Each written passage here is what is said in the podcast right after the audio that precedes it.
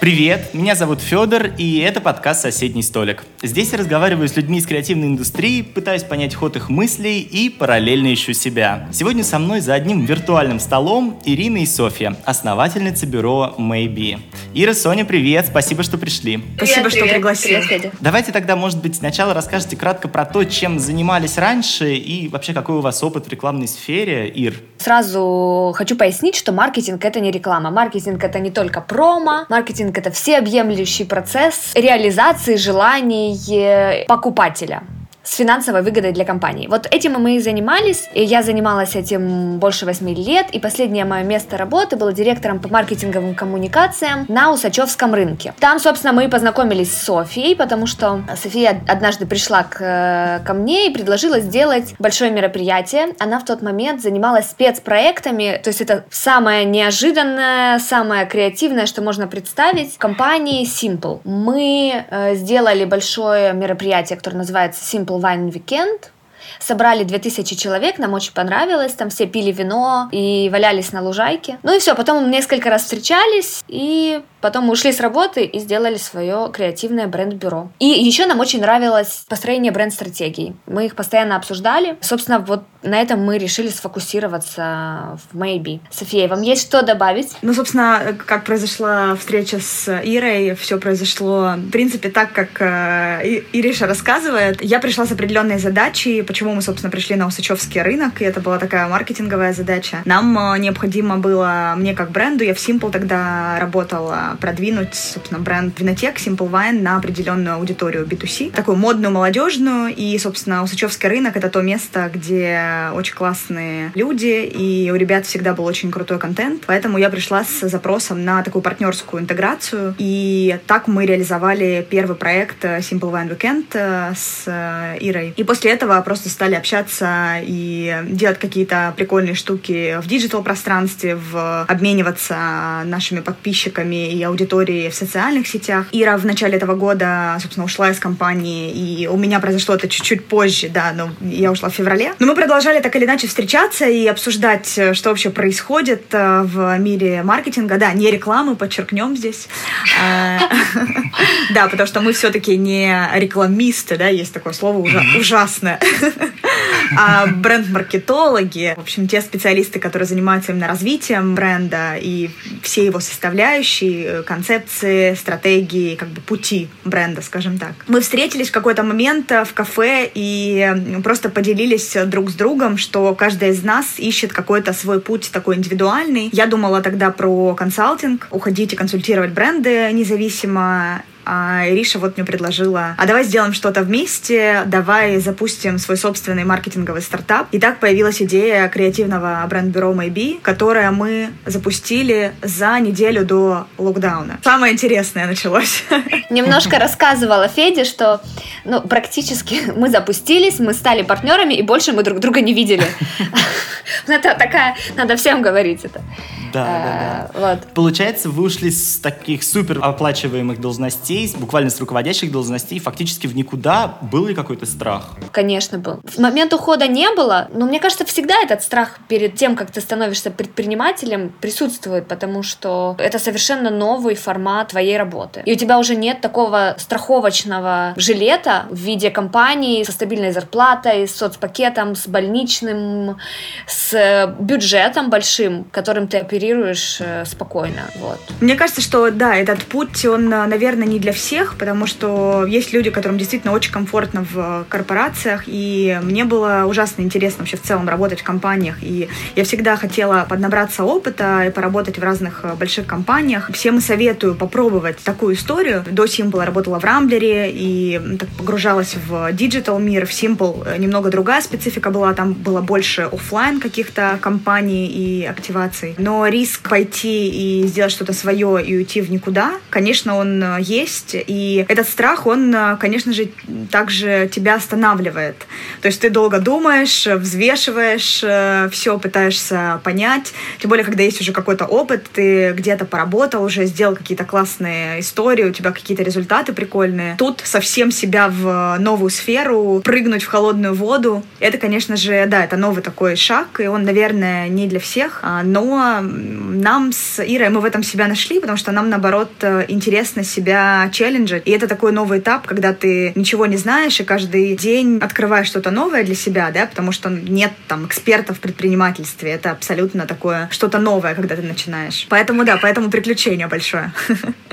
Соня мне как-то показала скриншот своей заметки в айфоне с 2014 года. У нее было написано «стать предпринимателем», «начать свое дело». Я так понимаю, вот с 2014 года ты об этом думала постоянно. Угу. Ну, скажем так, я себе ставила задачу начать какую-то практическую проработку данного вопроса. И все время отодвигала это, потому что было огромное количество там, задач в рамках моих текущих позиций в разных компаниях. И в этом году, в конце года, я решила, что хватит откладывать, и нужно брать и делать, и начать реализовывать свою мечту. Давайте сфокусируемся немного вот на этой как раз э, практической разработке. Вы не раз говорили о том, что в начале марта встретились за кофе, и дальше понеслось. Давайте вот прям по шагам вспомним, что вы конкретно делали, ну то есть как вы разрабатывали концепцию агентства, э, было ли какое-то предварительное исследование рынка, возможно, общались с кем-то, советовались? Мы как бренд-маркетологи вращаемся, да, и постоянно мы следим за брендами, за тем, как они коммуницируют, нам все это очень сильно интересно. И мы кайфуем от крутых кейсов, российских, больших, международных, глобальных, и немножко ужасаемся тупыми коммуникациями, не работающими, на, которых, на которые тратится много денег или э, не приносят результата, или просто иногда даже топят бренд и там делают какой-то ему бренд, бренд damage. Вот такого рода исследования рынка мы э, проводили и проводим постоянно. Поскольку нам это все очень нравится, и нас действительно драйвит э, ну, вот процесс выстраивания бренда, запуска продуктов правильных и сервисов, что у нас не было вообще сомнений, в какую сферу маркетинга нам идти. Мы постоянно изучаем новое, следим за лучшими практиками, но мы уверены, что мы точно не будем останавливаться на той базе знаний, которая у нас есть сейчас, и будем сами улучшаться для того, чтобы все больше и больше брендов в России, в мире были красивыми, э, строили свою интересную историю, могли достучаться до потребителей, были успешными. Вот так. Когда мы начали разрабатывать, э, собственно, проект, конечно же, в концепции, когда ты предприниматель, ты все делаешь сам. И э, это начинается с того, что ты выбираешь некую нишу. Для нас это не было какой-то такой проблемой, челленджем, потому что мы бренд-маркетологи, которые уже на рынке довольно давно, и Ириша правильно сказала по поводу того, что мы действительно понимаем, что происходит вокруг, и анализируем реальность, и отслеживаем все там последние кейсы. Поэтому наш наша ниша именно история с э, бренд-стратегиями и с э, таким разработкой да, бренда вообще в целом, вот его ведение. Это всегда было таким профессиональным интересом, который очень сильно драйвил. Именно поэтому, собственно, мы выбрали первую концепцию да, нашего креативного бюро, это бренд-стратегии. Все, что связано с брендом, с его развитием, с запуском с нуля или с, там, с перезапуском, да, или с выводом какого-то определенного продукта на тот или иной рынок. И вторая история, тренд-вотчинг, она родилась родилась из, э, наверное, приметы времени, того, что происходит вокруг нас сейчас. Мы живем в такую эпоху абсолютной неопределенности. Последние несколько месяцев не понимаем, что происходит вокруг. И нам хотелось самим э, попытаться и себе объяснить, и одновременно с этим, да, там, нашим клиентам э, потенциальным и текущим, что происходит вокруг и как адаптировать бренд-стратегии под вот, вот эту всю неопределенность. Именно поэтому родился, родилось наше направление трендвотчинг, и у нас в команде появился социолог-футуролог, который нам, э, собственно, э, помогал и помогает э, анализировать реальность вокруг и анализировать все вот те тренды, которые сейчас в таком сумасшедшем мире появляются с невероятной скоростью. А это, наверное, если говорить про вот два направления, да, как мы их придумали, из чего они родились. А дальше уже понеслось креативная концепция самого нашего бренда. Мы долго думали над названием, как нам назвать. Было несколько самых разных каких-то вариантов. Например, один из вариантов был инсайт, потому что мы хотели быть э, такими создателями ну, такими, инсайтов. Да, да, да. да. Все крутилось вокруг трендов, инсайтов, чего-то такого, что вот мы хотели развивать активно. Естественно, это было, конечно же, мы сначала назвались, а потом поняли, что уже из инсайтов приблизительно миллиард на рынке, э, заняты все доменные имена, или даже доменные имена были, по-моему, не заняты, но, естественно, в Инстаграме все, ну, то есть не делайте так. Вы сначала проверьте, пожалуйста, доменные имена, чтобы все было свободно. Да, потом уже активная разработка сайта, социальных э, сетей. Все это было, конечно, параллельно с э, какими-то переговорами с клиентами, с э, каким-то нащупыванием того, что мы хотим в целом делать и развивать. Конечно же, нет какой-то такой упорядоченной некой программы, да, которая бы, вот мы бы поделились, сказали, мы вот так делали по пунктам. Нет, это все, конечно же, хаос, это все креатив, творчество и риск. Можете примерно сказать, сколько прошло времени там, условно, от того, как идея появилась, да, э, до, я не знаю, запуска лендинга или вот до какой-то отчетной точки? Первые дни марта, день запуска агентства. И у Соня уже пришла с готовой идеей сайта. Мы его запустили там типа через неделю. Вау. Это же правда диджитал мир, и все делается, правда, гораздо быстрее, если ты стартап, предприниматель, а е... вот в чем разница, когда нужно тебе, или если ты работаешь для... в большой компании. В большой компании ты приблизительно тратишь на это пару месяцев, сайт запустить занимает два месяца.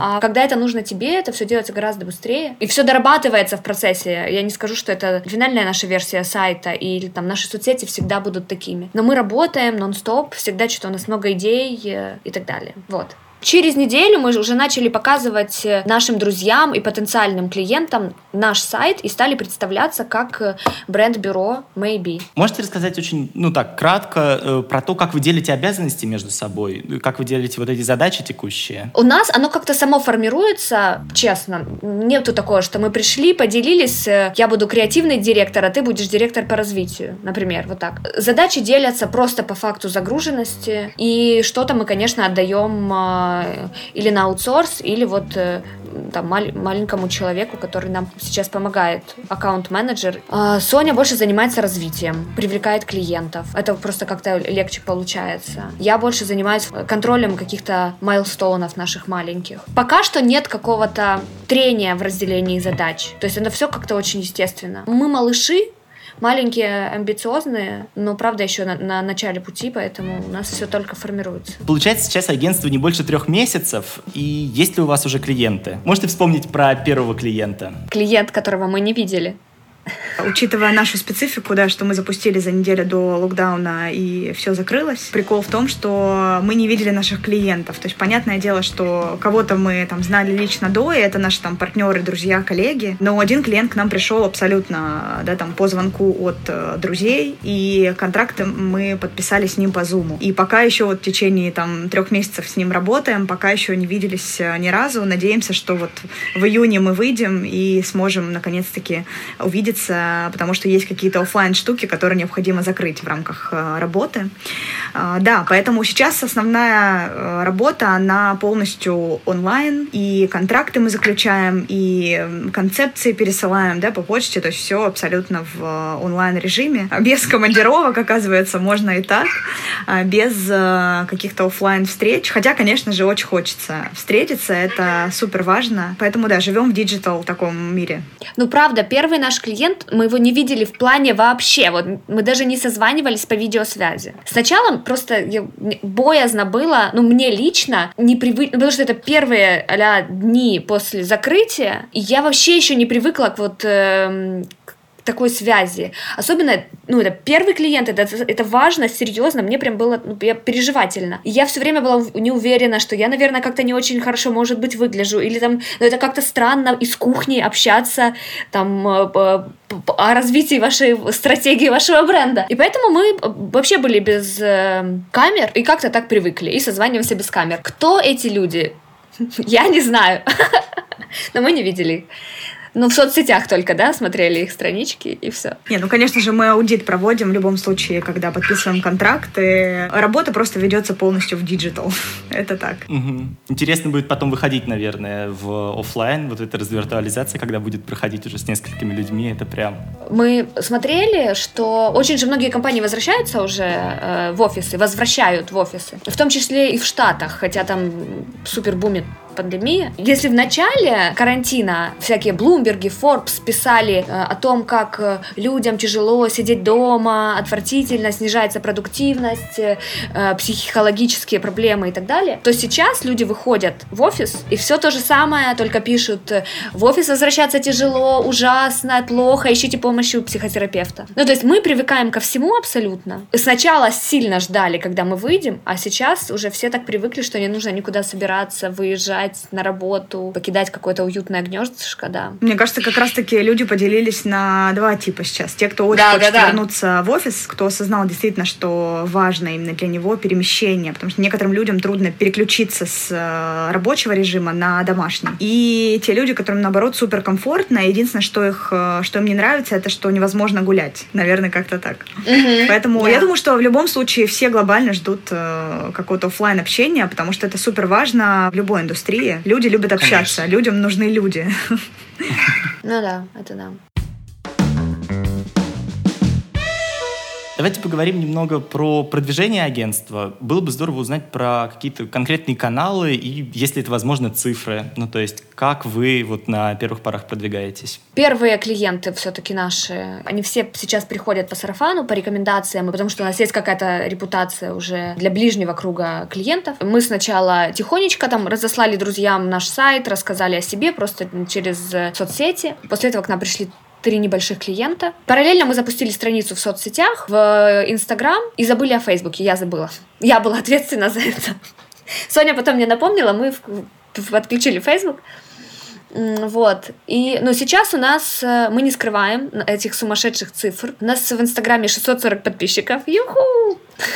Ну вот это за три месяца с нуля. Наверное, можно было побольше, но вот, вот так, там неделю назад мы подключили первую рекламу. До этого все просто, ну, приходили там через сарафанное радио, или мы проводили прямые эфиры, соответственно, от наших гостей приходили. Вот. Мы, естественно, думаем над своим продвижением, мы с радостью делимся в СМИ своей историей или какими-то рекомендациями. Мы сделали специально для того, чтобы познакомиться с более широким кругом людей большой отчет по трендам в апреле, для того, чтобы сделать такой первый шаг э, там, к многим компаниям или к, не, к незнакомым нам людям даже. Рассказываем в классных телеграм-каналах, таких, например, как «Соседний столик». Ну вот так. Сонь, что еще ты можешь сказать? Ну я дополню в целом, что когда мы запускались, у нас было четкое такое видение, что первый такой этап нашего развития будем рассказывать нашим коллегам по рынку, партнерам и друзьям, потому что мы уже с Ириной на рынке как профессионалы почти 10 лет,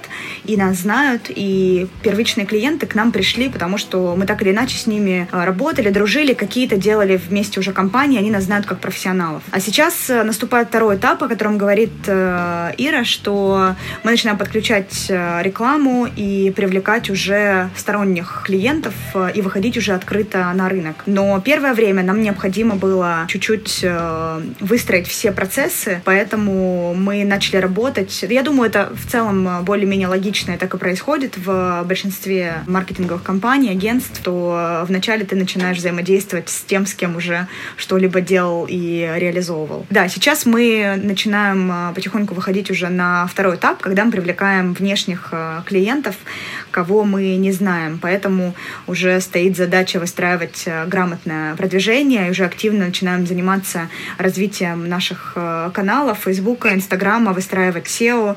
Подключили сейчас SEO-специалиста, который нам выстроит всю коммуникацию грамотно, чтобы сайт был виден во всех поисковых запросах. Поэтому Поэтому сейчас все так поэтапно происходит. Видел про то, что проводите прямые эфиры. Скоро или уже прошел, да, прямой эфир с основателем Look at Media. Насколько это интересный канал для продвижения? Насколько он э, конвертируем, в принципе? Для нас одна из задач, зачем мы проводим прямые эфиры, это развитие Инстаграма. И, собственно, мы давно хотели позвать наших друзей поговорить на актуальные темы, потому что сейчас действительно очень много маркетологов, наших коллег и клиентов находится в какой-то такой да, э, там, неопределенности. Сейчас уже более-менее начинаем привыкать, что ли, к этой неопределенности, да, но тем не менее, когда мы запускались, это очень сильно чувствовалось. Именно поэтому эти прямые эфиры — это как некая скорая медицинская помощь, где мы зовем наших друзей, коллег, партнеров с кем мы работали, и обсуждаем актуальное, важное, насущное. У нас был генеральный менеджер Red Bull, у нас последний эфир, это основатель Лукат Медиа был Вася Исманов, и также к нам приходила Настя Журавель, которая отвечает за самый большой блогерский проект в России Follow Me Too. И мы стараемся охватывать самые-самые разные темы, которые волнуют э, наших клиентов с точки зрения развития бренда. Действительно помогает развитию Инстаграма, действительно привлекает больше внимания, больше людей заходят на страницу, больше людей подписываются, это правда. Э, ну, конечно, важно подбирать верных э, собеседников. У нас очень классные. Вообще нам, нам супер повезло иметь таких здоровских, продвинутых, мега умных друзей. Вот этими прямыми эфирами действительно хочется делиться в IGTV потом и пересматривать их. Потому что от них приходит, во-первых, очень крутая аудитория, и, во-вторых, э, с ними безумно круто говорить. Задаешь вопросы, получаешь просто массу э, знаний клевых в ответ. Ну, хоть записывай все и конспектируй. Вот. Спасибо за таких людей. Да, правда. Давайте поговорим про то, зачем собрались здесь, собственно. Ключевое направление вашего агентства — это трендвотчинг. Давайте вот прям буквально очень кратко про то, что это вообще такое для тех, кто совсем не слышал. Трендвотчинг — это процесс наблюдения, отслеживания изменений, которые происходят в обществе или в разных э, сферах. Э, в экономике, в фэшне, в гастрономии, в глобальных каких-то процессах или в маленьких, маленьких сферах жизни или бизнеса. Вот, собственно, это и есть трендвотчинг. Существуют разные методологии, существуют э, секретные э, методологии, закрытые, открытые. Существует уже достаточно много компаний э, в мире, в России не очень много. Процессу этому, наверное, лет 20 максимум, да, вот существует вот это вот направление трендвотчинг, и то оно существует в мире, но не у нас. Я немножко добавлю про то, как вообще происходит этот трендвотчинг, да, потому что это такое слово, которое очень красивое, всем очень нравится, но не все понимают, как это работает. Мы действительно нащупали эту нишу, потому что в России очень мало кто занимается этой темой, и нам кажется, что она супер актуальна именно в контексте неопределенности и такой вот глобальной пандемии, когда там, бренды не понимают, как им правильно адаптировать их стратегии. И вот в контексте выстраивания этих стратегий и тактических действий необходимо понимать, как меняется мир и куда эти стратегии да, следует э, применять э, и вообще выстраивать дорогу, да, как правильно бренду необходимо идти. Э, и здесь подключается трендвотчинг, который анализирует реальность, анализирует то, что происходит э, вокруг нас. А мы это для себя классифицируем в три этапа. Такие. Первый этап — это анализ действительно текущей реальности, анализ физических и диджитальных паттернов, все, что происходит вокруг нас, все, что можно потрогать, пощупать, э, увидеть э, в диджитал-пространстве, пространстве прочитать. Это и посты в соцмедиа, где люди что-то обсуждают, э, говорят и какие-то вещи озвучивают, да, которые, возможно, не артикулируемы. А, это первая история, да, это такая большая big data, да, то, что мы анализируем. И мы это берем как из каких-то больших открытых источников, огромных исследовательских э, компаний, так э, из данных, которые мы покупаем у также социально социологических агентств. Вторая история — это экспертные интервью, когда к нам приходят определенные да, там, клиенты, есть запрос по отрасли, то мы анализируем э, собственно, мнение экспертов в той или иной э, индустрии, что они э, говорят на этот счет и как они видят, как будет развиваться отрасль. И далее уже делаем сжатый отчет по трендам и выявляем какие-то шаги для бренда, что необходимо предпринять сейчас или чуть позже. Бренд-стратегии для нас и тренд-вотчинг всегда идет рука об руку.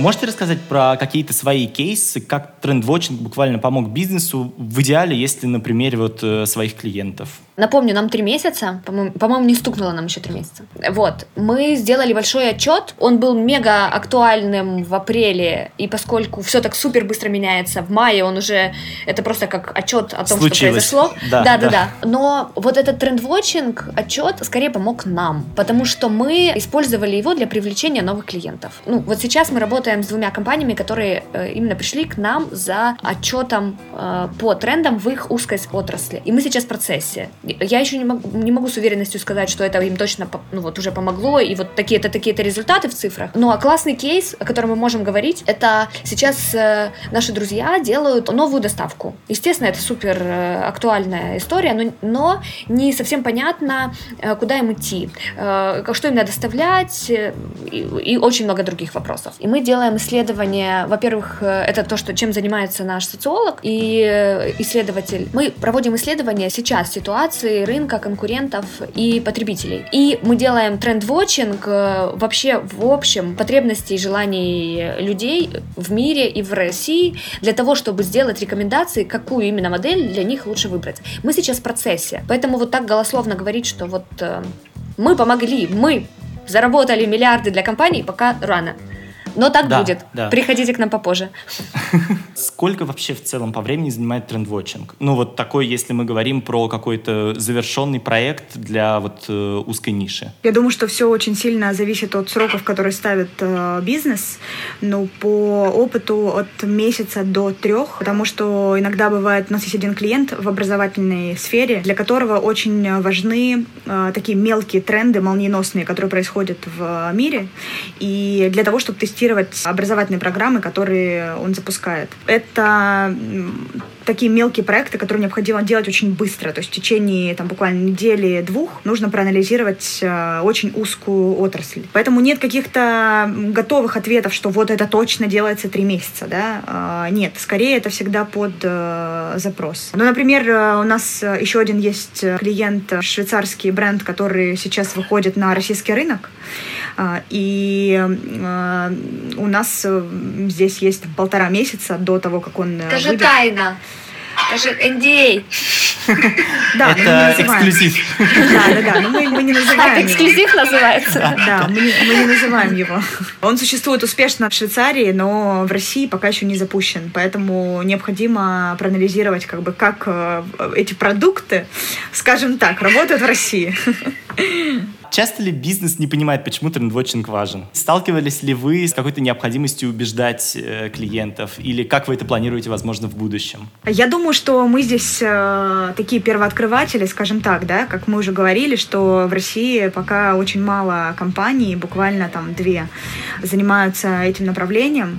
Поэтому мы здесь, э, помимо того, что убеждаем бизнес и рассказываем, да, у нас такая образовательная функция, мы рассказываем, как это все работает, как это все устроено, устроено и как это применить в практической э, сфере, потому что для бизнеса всегда, для собственников бизнеса очень важно, как это конвертировать в реальные продажи. И наша задача, она такая просветительская. Мы рассказываем о том, как это может привести к реальным продажам, как анализ действительности, такой хороший анализ и э, беседы с экспертами рынка и выстроенная как бы внутри у нас э, такая стратегия именно по трендвотчингу, она помогает как бы, привлекать лиды, возможно, менять как-то адаптировать э, уже имеющуюся стратегию бизнеса. Давайте поговорим про то, как мы будем выходить из вот сложившейся ситуации с пандемией. Есть ли у вас какое-то понимание вот, ближайших трендов на ближайшие, наверное, пару месяцев? Я думаю, что вот в медиасфере, наверное, в первую очередь. Ну, во-первых, хочется сразу сказать, что тренды, тренд-вотчинг, особенно эта история, потому что на тренды влияет очень много факторов, и они создаются благодаря большому количеству, да, там, совокупности. Соответственно, если э, там есть зарождающийся большой тренд, если происходит какая-то там политическая, э, политический взрыв или пандемия, то какой-то тренд может просто угаснуть, а, а какой-то наоборот взлететь. То, что мы сейчас наблюдаем, это такие позитивные тренды, которые мы надеемся, что все-таки будут развиваться более интенсивно. Ну, во-первых, это кастомизация и персонализация. Достаточно уже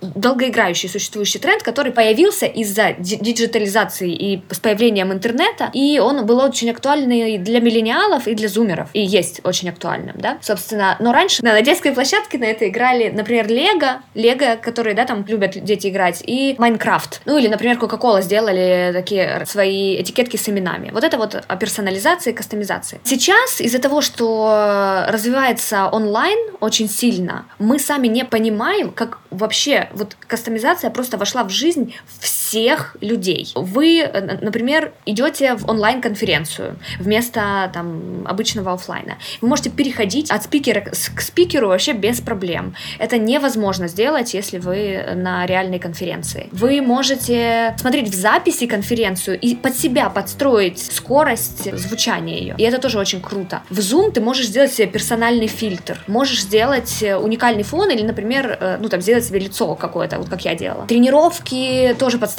под тебя. Ты слушаешь, вот это очень важно. Ты слушаешь музыку, которая тебе нравится, а не та, которая играет в спортзале. И очень-очень много другого, да, ты выбираешь, кастомизируешь там сложность, об, оборудование, настроение свое и так далее. И э, когда мы выйдем а мы же выходим. Оффлайну придется кастомизироваться еще больше, еще больше обращать внимание на этот тренд. И он очень классный. Он действительно, ну, то есть он дает, во-первых, возможность маркетологам, да, там чуть-чуть подумать и сделать крутое предложение, выделиться, развивать э, больше CRM и персонализированный подход к каждому клиенту. Мне лично очень нравится этот тренд. И очень э, интересная история со старостью. На наш взгляд, и то, что мы сейчас э, наблюдаем, пожилые люди, они же, собственно, ну, они из-за того, что в группе риска были, и весь этот карантин — это забота в какой-то мере, даже будем откровенны, в большей мере, это забота о группе риска. А, это люди, которые после 60 или со слабым здоровьем. И если у нас в нашей стране, в России, да, где все-таки э, люди после 60 — это незащищенные группы, бренды и бизнесы выделяют им помощь. Очень сильно активно сейчас э, а, волонтеры, да, мобилизировались, развозят продукты, помогают, э, собирают обеды и так далее, то в странах странах, где эти группы являются защищенными, где они до этого являлись просто активными спендерами и такими прожигателями жизни, но вот только более ответственными, да, уже, наверное, к своему здоровью, они, помимо того, что сейчас, конечно, не защищены и там изолируются в своих домах, многие из них выступили активными, заняли активную позицию.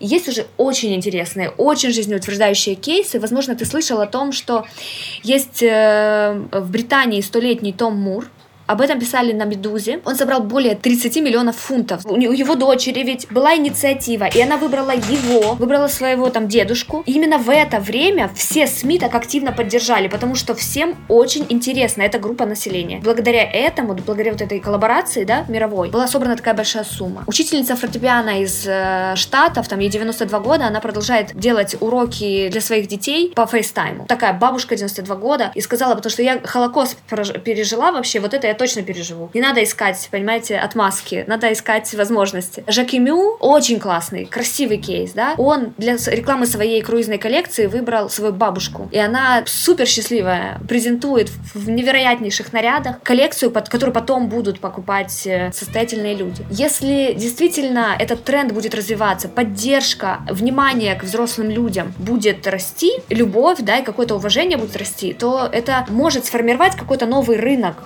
для больших брендов. Например, я вот э, можно по, немножко подумать и представить, что Nike сделает какую-то линию спортивной формы для пожилых людей. Круто же, класс. Или будут там специальные развлечения, да, для людей там 60 плюс. Ну, это вот если все сложится, да, и если не будет обратной реакции, например, агрессии к людям пожилым, из-за которых там мы разрушили экономику. Но такое скорее возможно в странах с развивающейся экономикой и с незащищенными, которые не закрыли потребности свои базовые. У нас еще несколько трендов есть, но это самые яркие. Ты правильно выделила кастомизация персонализация, да, такой тренд, который уже давно существует э, и который сейчас еще больше усиливается. Тренд такая ода старикам, мы это так назвали, у нас есть даже в Инстаграме пост, посвященный вот тому, о чем э, говорит Ириша. И я бы еще несколько таких комментариев э, вставила. Мне кажется, и как мы это видим, анализируя реальность, что диджитал становится более доступным. И есть такая шутка, да, что кто отвечает за диджитализацию вашего бизнеса, да, коронавирус, не диджитал директор. И действительно сейчас мы видим по многим э, графикам и отчетам больших социологических исследований, что диджитал э, становится более доступным, и в диджитал пришло огромное количество людей более старшего возраста и тех людей, которые совсем не были представлены в интернете и смотрели там только телевизор. И это не только да, там, российские кейсы, но и в США очень сильно динамика это видна. диджитал становится более доступным, и одновременно с этим офлайн становится более привилегированным. Он становится более дорогим. Потому что, с одной стороны, мы можем на YouTube загрузить э, любую тренировку, и это бесплатно, и либо ты платишь 500 рублей, да, какую-то минимальную цену за это. С другой стороны, чтобы нанять э, тренера, необходимо гораздо больше да, там, заплатить. Поэтому вот мне кажется, что вот это неравенство именно между диджиталом и офлайном, оно также будет усиливаться дальше. Мне кажется, в продолжении темы э, про то, что мы все были несколько месяцев да, там, в локдауне, сейчас вырос тренд на заботу о себе, вообще self-care. И есть очень много примеров э, и подтверждения этой истории, что люди, которые находятся дома, они стали больше времени посвящать себе, своему здоровью, они стали обустраивать э, дом, поэтому мы видим здесь э, рост э, покупок всяких разных диванов, свечей, каких-то прикольных штук, которые, собственно, люди покупают для себя, чтобы себя порадовать. Огромное количество зафиксировано подписчиков у таких приложений, как Headspace, Calm, которые помогают медитировать и людей успокаивать, да, то есть люди обращаются к вот этому вот тренду self-care, да, заботе о себе, для того, чтобы немножко больше, может быть, погрузиться в себя и какую-то саморефлексию, и забыть о том, что происходит вокруг, э, и перестать думать об этом хаосе и читать новости об этом. Это вот эта история. И, мне кажется, еще один такой прикольный тренд, который э, что будет, всех волнует с travel-индустрии, да, то есть мы все очень любим путешествовать, э, и как же это будет все развиваться, учитывая то, что границы многих стран закрыты, и как будут страны открывать эти границы. И посмотрим, как это все э, будет меняться, но уже сейчас очень многие эксперты, трендвотчеры, социологи прогнозируют, что усилится тренд на локальные путешествия. Мы видим кейс э, Новой Зеландии, который, э, например, там премьер-министр анонсировала четырехдневную рабочую неделю для того, чтобы с пятницы по воскресенье новозеландцы могли путешествовать по своей стране, потому что правительство понимает, что к ним не приедут, скорее всего, в этом году большое количество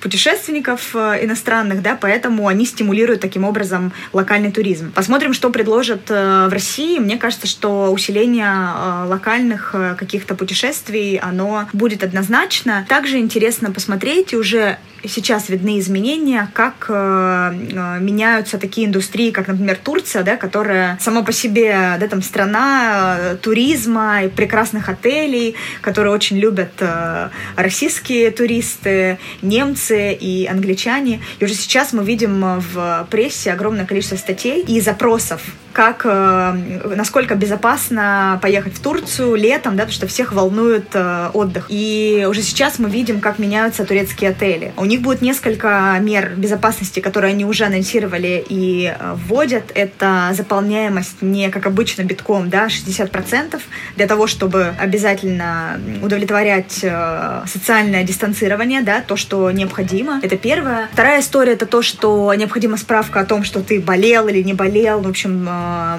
насколько ты имеешь отношение да, к пандемии. И третья история, это связана с гигиеническими какими-то особенностями. Это то, что после того, как гость сделает чекаут, номер будет э, дезинфицироваться в течение 12 часов, и только после этого следующий гость делает чекин. И это уже те изменения, которые мы фиксируем, видим, и это то, как меняется наш мир, и это уже вот эта новая реальность, да, new normal, о которой все говорят. Многие говорят, что когда мы вернемся и все будет по-прежнему так же по-старому, нет, нужно понимать, что реальность меняется, и мы уже живем, начинаем жить в новых правилах и в новых каких-то условиях. Наверное, как-то так. Да. Прям рассказали нам все, как мы будем жить.